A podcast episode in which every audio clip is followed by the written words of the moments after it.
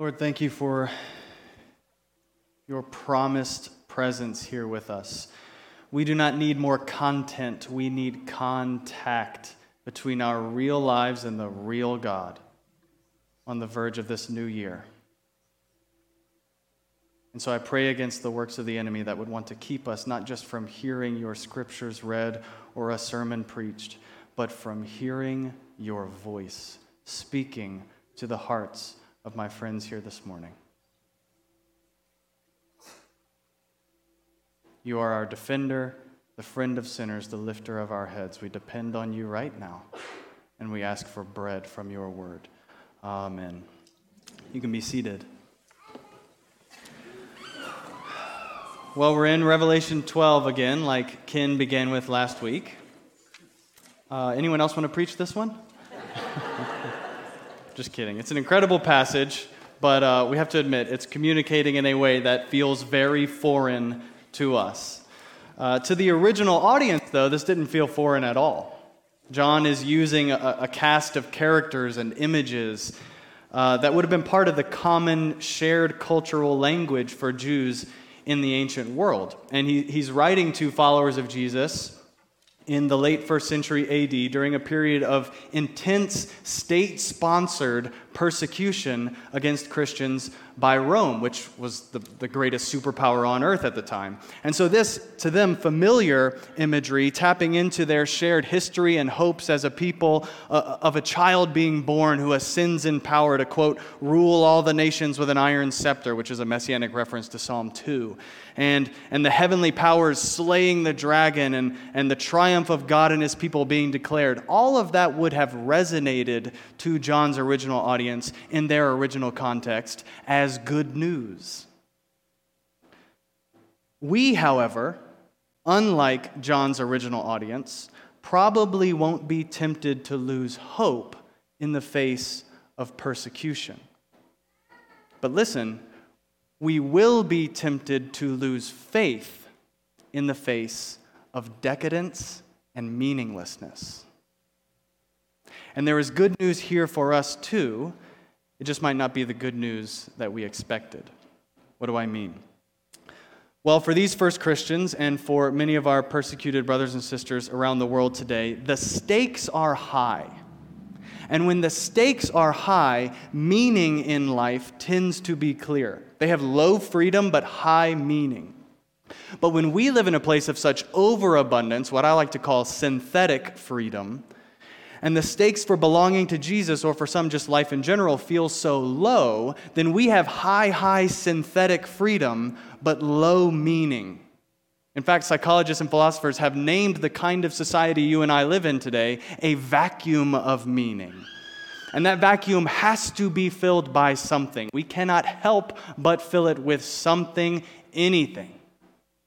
And so today, entities which stand to profit from this vacuum of meaning, they, they spin up these grandiose existential narratives trying to convince us that everything that happened five minutes ago on the internet is the greatest threat to face humanity in a thousand generations.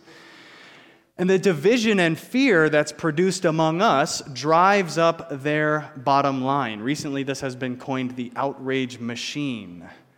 And so, as strange and otherworldly as the language of the book of Revelation may seem to us at first glance, we have our own present day apocalyptic narratives and images and characters, which forces who want to manipulate us use to lie to us and get us obsessed with a thousand things that aren't Jesus.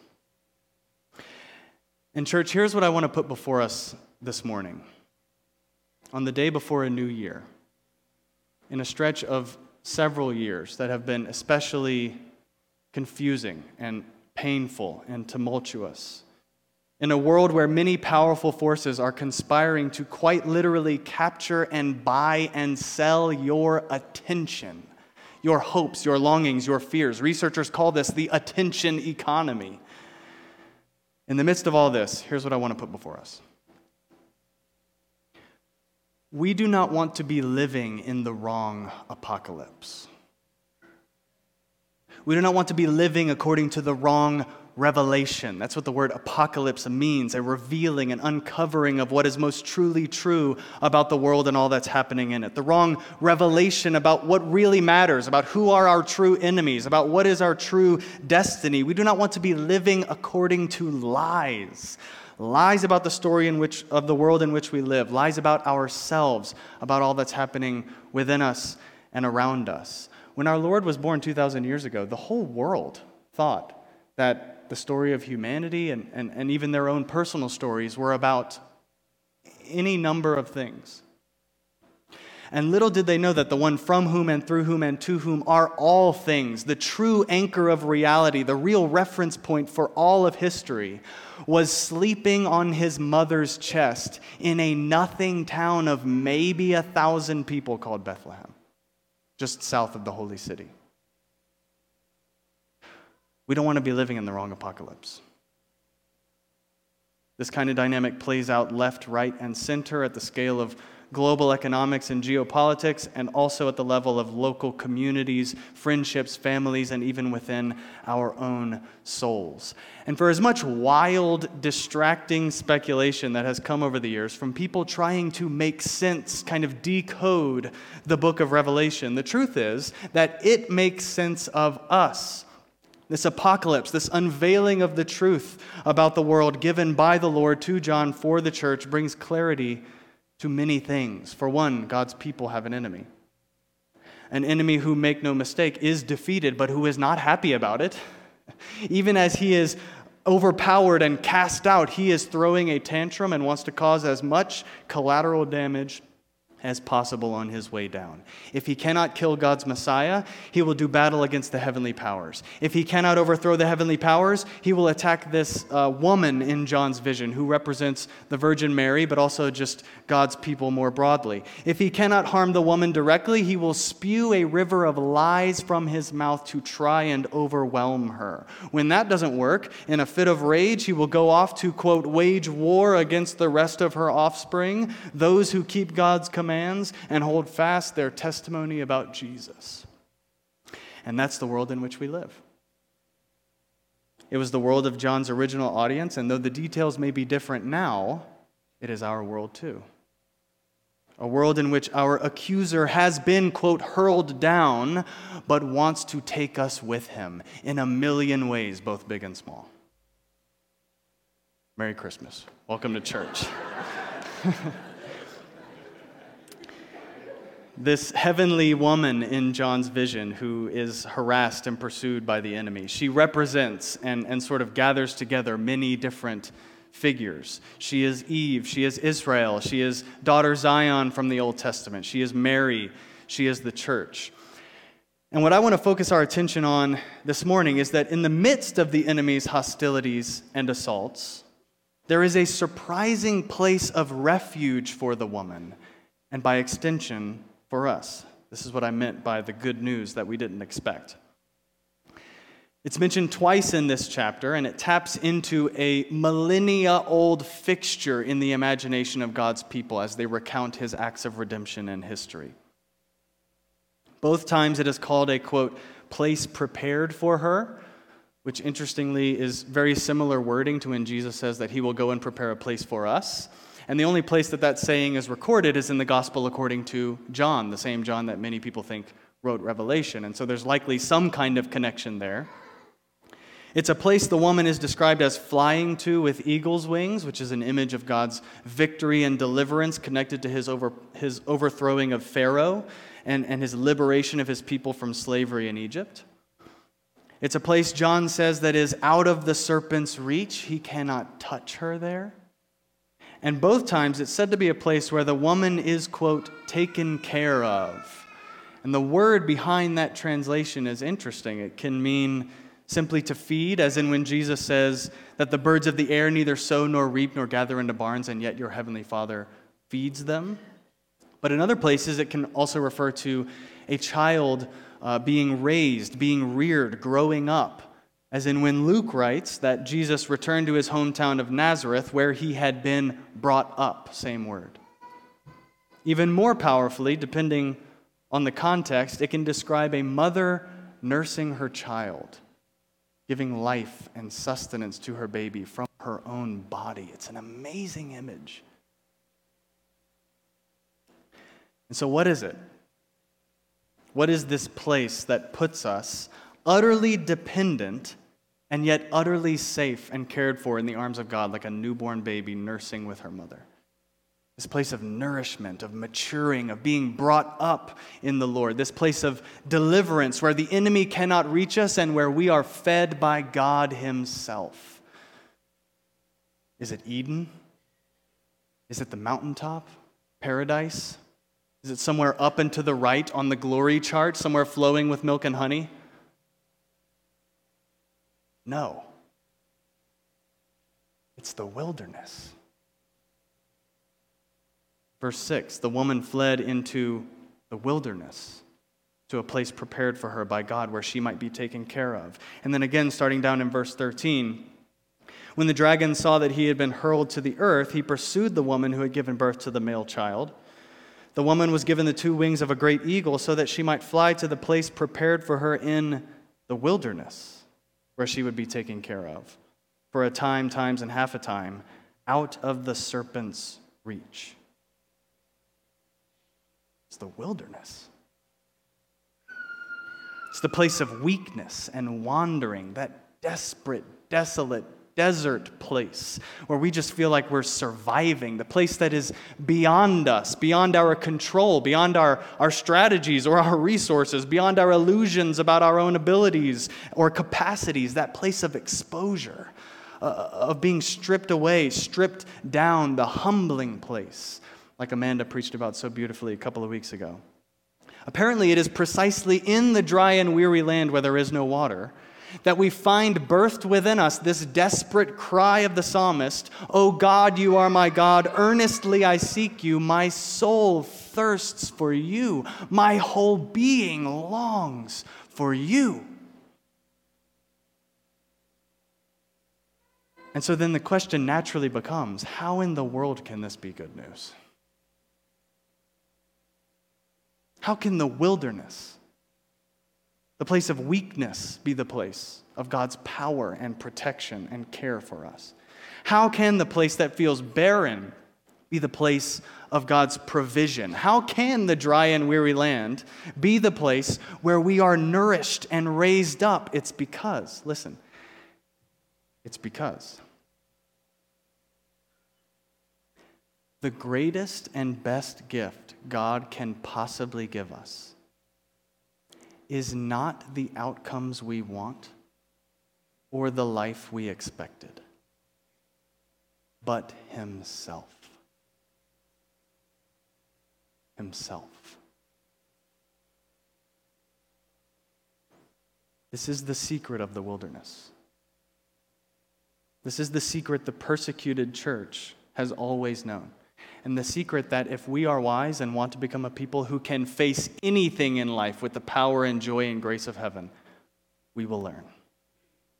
It's this that when everything we thought we needed to survive, everything we thought we needed to make it in life, to feel okay, to feel like there is meaning and hope and a future for us, to feel like life is worth living, when all of that crumbles, it's precisely there that God can make himself all in all to us.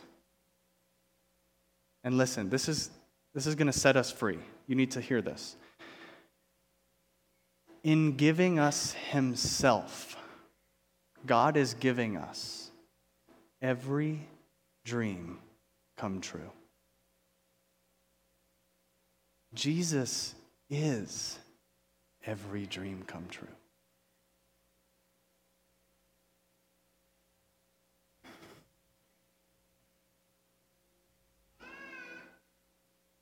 And in order to receive Him more fully, and in Him the life we all ache for, God wants to forge within us a faith, a confidence in Him, a love for Him that is like pure gold refined by fire, a faith that fears no losses, that relinquishes all attachments, that hedges no bets, that is not interested in God as someone who can be, who can be sort of hired to manage our portfolio of safety nets in life, the things we really trust to make us feel okay, but a dependence, a trust, a heart that wants and waits for Him, that must have Him, that cannot live without Him, that says, truly, your love is better than life itself. But here's the thing if He's going to come into us like that,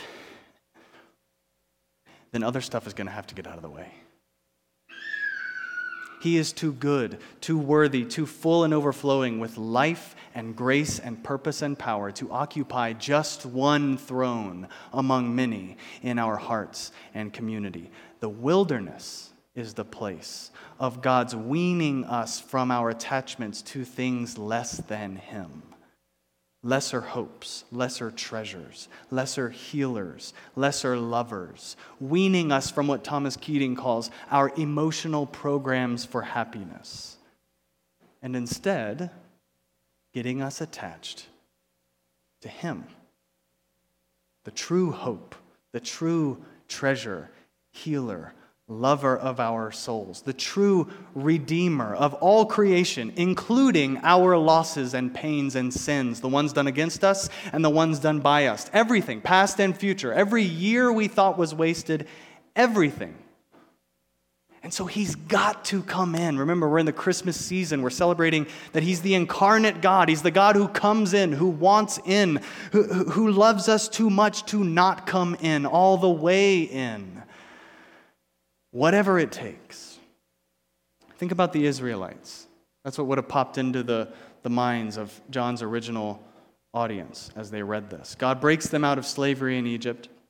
They pass through the Red Sea on dry ground, being born again as a new people on the other side with a new father and a new future. And first things first, God leads them straight into the wilderness, this place of, of sifting and testing to expose what is really in them. Why not just lead them straight to the promised land in a fraction of the time? Because God was more committed to their eternal well being than even they were. He didn't want to just get them out of Egypt, He wanted to get Egypt out of them. And so, for those who had left the land of Egypt but still carried within themselves the spirit of Egypt, he wanted to wean them off the lies of Pharaoh and raise up a new family nourished and fed by the truth that man does not live on bread alone, but on every word that comes from the mouth of God. God's word, God's voice is life, is bread, is survival, like the Lord references in our gospel reading for today. That's what manna, the, the, the, bread from heaven, was meant to do for them. Here they are in the wilderness, this place with no food or water beyond their ability to provide for themselves or secure their own lives. God said the manna would be there. You eat it that day, daily bread. You can't store it, you can't lock it away for a rainy day. There are no plan Bs. Either God is true to what he said or we starve out here. God's word is life. Trusting him is life. And the ones who said, hey, this ain't it, take us back to Pharaoh. We'll take the safety, the synthetic freedom of Egypt over the true freedom that God gives through faith in Him, even though it makes us slaves. And a whole generation didn't make it to the promised land. But the ones who were raised on the wilderness, the sons and daughters who were brought up in that place, watching God be their everything, their security, their source of bread and water and life. They were the ones who got it. And then they were the ones who could go and do things like trust God to demolish the fortified walls of Jericho before their very eyes without them lifting a finger. Do you get it? God makes us vulnerable with Him in the wilderness so that He can make us victorious in faith against the enemies of His promise. And the example, the image of this given to us in Revelation 12 is this pregnant woman. And like I said earlier, one of the figures this woman calls to mind is the Virgin Mary. Mary is the first disciple, she is the paradigmatic lover of Jesus. the first one in the whole world to ever love Jesus. Now, we have a three year old and a one year old, and when you have a child for the first time, it displaces everything else in life. Uh, suddenly, in the span of only a few moments, you are holding that newborn baby, and you go from being someone whose life and identity was about many different things to being someone whose whole world is about one thing I am a father, I am a mother. This is my son. This is my daughter. All of your previous categories become nothing. All of your previous ways of measuring and assigning values to things in life all of a sudden seems like it came from a version of yourself who was blind in an instant. It is this stark before and after threshold moment in life where the center of gravity for your soul, uh, for all your burdens and longings and joys and, uh, and loves, that center of gravity around which everything else orbits, has shifted. That's how Jesus wants to come personally into every heart here in this room and in our world at large, like Mary's newborn baby. Gloriously commanding our fullest attention, love above all other loves, treasure above treasures, displacing the idols and other allegiances and affections and attachments of our lives, so that He is all in all. And this is the love, the apocalypse, the truth that breaks the ancient lie of the evil one. Because listen, if the maker of heaven and earth, eternal life himself, loves and knows and wants to come into us like this, then all of our self preservation and all of our attempts to secure for ourselves the life of God apart from God Himself, all of that becomes irrelevant because we have Him. And if we have Him, friends, we have arrived. Like one pastor I heard recently put it, loving Jesus is life's greatest achievement. He is not a stepping stone. There is no next level. Loving Jesus is the best life there is. And although Satan would like to keep us satisfied with lesser things and deceive us into thinking we can live without God, the wilderness is like our own personal apocalypse, breaking through our neatly constructed facades to reveal to us the truth that not only can we not live without God, there is no life without God. There's no such thing. When the things that used to work for us don't work anymore, when the things that made us feel more or less complete and stable without God get disrupted. That's when, it, that's when it's God or nothing. That's when we need Him like air, like water. That's when not what He can do or what He can give us, but He Himself becomes life and breath and everything to us. That's when we learn what the persecuted church, again, has always known, which, by the way, is exploding in all the places where it is hardest to be a Christian right now in the world, with a vibrancy and power that we would find hard to believe, and what our brothers and sisters in Rwanda can, uh, can testify to, that if we have Him and nothing else, then we have more than if we had every desire of our heart, but no real living Jesus. And I know we could all point to multiple examples of wilderness experiences in our lives. For me, uh, the most recent was the loss of a dream that I thought specifically God gave me and led me into. You know how disorienting that is? Here I am, like, Abraham, you want me to sacrifice the miracle child that you gave me? And yet, it was precisely in and by that pain and confusion, which I would never have wished on my worst enemy, that God was making me able, in a way I never was before, to face things in myself that were some of the deepest core strongholds of the enemy in my soul, which were cutting me off from an, ex- from an experience of God's love in places that I didn't even know I hadn't let Him into yet. And here I am in this desert of the soul, crying out to him, Where are you, God? Why, why wouldn't you be causing this to succeed? I don't get it. Why, why isn't this working? Why, why does it feel like you've just completely left me? Not realizing that while I was accusing God of being absent, He was actually freeing me and loving me in ways that were, that were better than I was even capable of asking Him to do at the time. Because while I was chasing ambition, even ambition for things that were good, He was chasing my heart and going through that desert was exactly what would make me ready to receive one of the most profound works of grace in my whole life. Not getting the dream back, that was a real loss. But it was a work of grace that would expand my view and experience of God's love in ways that were literally beyond what I could have asked or imagined at that time, and in ways that are carrying me today.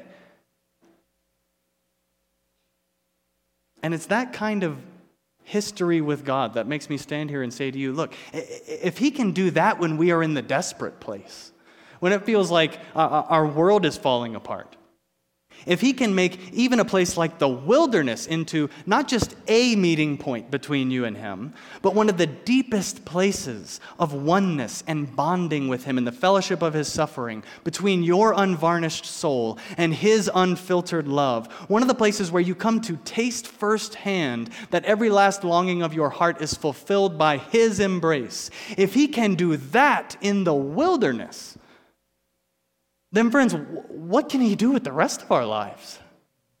I mean, here, here's the thing He is making his enemies a footstool for his feet. It's time to get our hopes way up. Because if our God is this present, this real, this near, holding us like a nursing mother in and by the wilderness, then what lie can the enemy tell us that will make us afraid? Even if he does his absolute worst, listen, there is no place of dryness or darkness or death he can send us to which God has not already gone, and in which God's presence will not be there waiting to receive us when we get there. There is nothing that will keep him away. There is no place to which his healing will not flow. There is no pit too low for him to descend down into. And so the, the enemy's lies. I, I mean, his weapon has been knocked out of his hand. See, here's the thing Satan wants to make us both miserable and hopeless. Do you get that? He, he would like to make us believe both that the wilderness is an interruption to our fullness of life, which is to be avoided at all costs, and that it's inevitable. that that uh, you know, the, the dryness, the wandering, that's just life. And so you better cobble together whatever little cocktail you can of distraction and ambition and entertainment and relationships to try and give you something worth calling a life, you know, because it's, look, it's a desert out here and God can't be trusted. I'm here to tell you it's a lie. The wilderness around us, the wilderness within us, the works of the enemy, the terror, suffering, death, disease, war, sin, isolation, and all things that draw us from the love of God are not inevitable. Like it says, he knows his time is short, and he's throwing one last tantrum on his way down.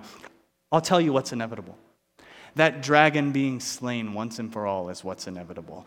Resurrection is inevitable. New creation is inevitable. Jesus being crowned as the rightful king of all creation is inevitable. And when our enemy comes to us in the wilderness and says, Look at you, why are you still serving this God? What has he done for you? It's the wilderness that teaches us the reply of faith that will carry us through our darkest, most desperate moments until we breathe our last.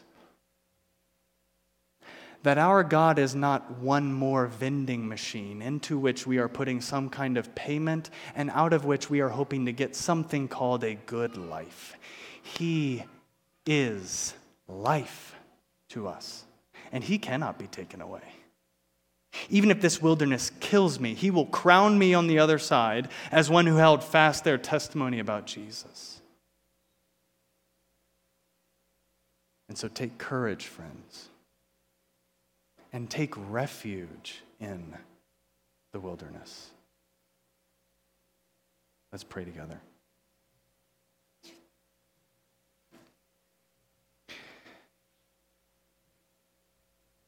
Lord Jesus, you are light in the darkness. There are so many lies that control us. Would you come and shine truth right now? Clarity. Would you come and expose what needs exposing? We want, we need a personal apocalypse. We don't want to live according to lies. Jesus, thank you that you will personally restore everything the enemy has stolen from each person in this room. You are so worthy of our trust. For those in the wilderness, in the dry place right now, oh God, I don't just ask for water. I pray, Holy Spirit, for you to become water to them. For those of us in the longing, aching, hungry place, God, I do not just ask for bread.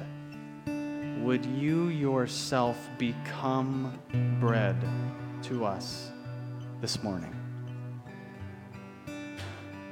Thank you for saving us, for delivering us from the exhaustion, the slavery of being our own security,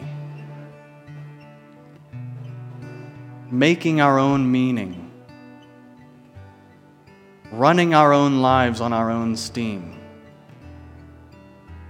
And that you love us so much, you will not leave us alone until we see that with the eyes of our hearts. See you looking into those eyes with tears of love receiving us. Thank you that in just a few minutes we get to receive the bread of heaven, the bread of life that has sustained your people in all times and all places through every kind of wilderness imaginable. We are a part of that story, and we want to be found faithful to wait for you, our worthy Savior. We love you and need you. Come, Holy Spirit, right now. Amen.